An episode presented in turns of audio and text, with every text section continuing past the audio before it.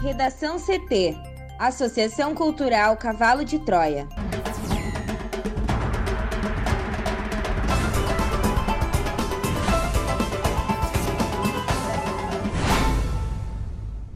Olá, eu sou Amanda Hammermiller. E eu sou Thaís Uchoa.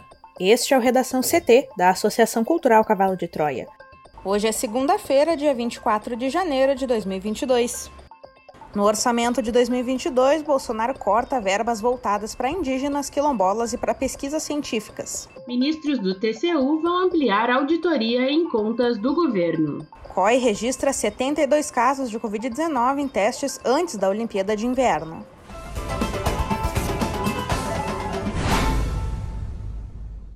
Ao sancionar o orçamento de 2022, o presidente Jair Bolsonaro vetou recursos que haviam sido aprovados para as áreas de pesquisas científicas e para políticas públicas voltadas para indígenas e quilombolas. Os cortes também atingiram projetos para consolidação de assentamentos rurais, para pesquisas em universidades para a reforma agrária e regularização fundiária e para políticas de igualdade e enfrentamento à violência contra as mulheres. O presidente ainda cortou 11 milhões de reais que iriam para pesquisa e desenvolvimento tecnológico em saúde da Fundação Oswaldo Cruz. Ao todo, os cortes de Bolsonaro chegaram a 3,18 bilhões de reais. Na análise por ministérios, trabalho e educação sofreram os maiores cortes no orçamento, segundo números divulgados nesta segunda-feira pelo Ministério da Economia. Somente o Ministério do Trabalho teve um corte de 1 bilhão de reais. Já o Ministério da Educação teve um corte de 739,9 milhões de reais. Por outro lado, foi mantido o fundo partidário de 4,9 bilhões de reais e o valor de 1,7 bilhão de reais para reajuste de servidores.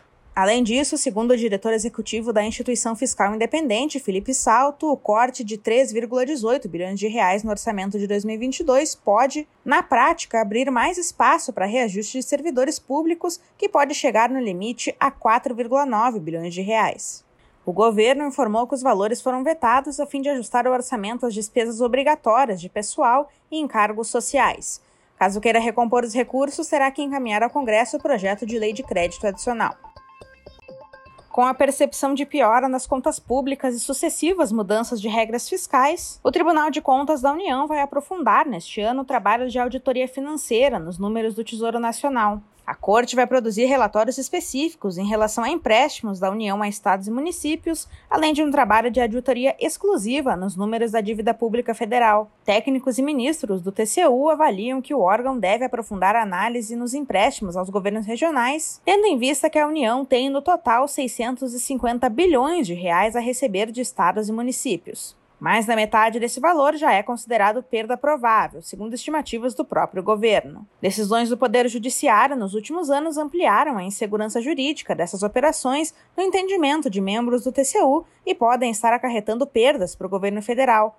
Assim, há uma avaliação de que essas operações demandariam uma análise mais aprofundada do órgão, que já determinou que o governo evidencie riscos fiscais decorrentes de ações de conflito entre estados e municípios e a União. A dívida pública, por sua vez, já é objeto de trabalhos do TCU há alguns anos, mas sempre no âmbito de análises financeiras que também abordaram outros temas. Recentemente, o tribunal entendeu que haveria necessidade de dar mais confiança a esses números.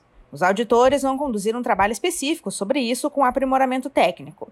Fiscalizações e acompanhamentos relacionados às contas públicas do biênio 2021-2022 serão relatados pelo ministro Haroldo Cedras. A administração tributária também será um dos focos do órgão neste ano.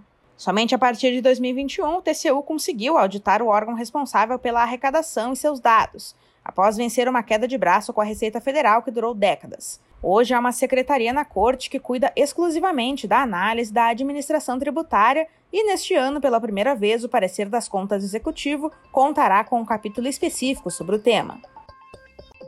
O Comitê Olímpico Internacional anunciou que 72 casos de Covid-19 foram registrados entre 2.586 pessoas testadas que entraram na China entre 4 a 22 de janeiro para participar da Olimpíada de Inverno de Pequim. Nenhum caso envolveu atletas ou membros de comissão técnica dos países. Preparativos finais estão ocorrendo para os Jogos de Inverno em meio ao aumento global nos casos da variante Omicron. A Olimpíada de Inverno está programada para acontecer entre 4 a 20 de fevereiro, dentro de uma bolha que separa o público de todos os envolvidos na competição. Todos os positivos foram isolados e os seus contatos foram localizados, indicou o comitê no comunicado. Dos casos confirmados, 39 foram registrados em testes no aeroporto e 33 dentro da bolha, disseram os organizadores.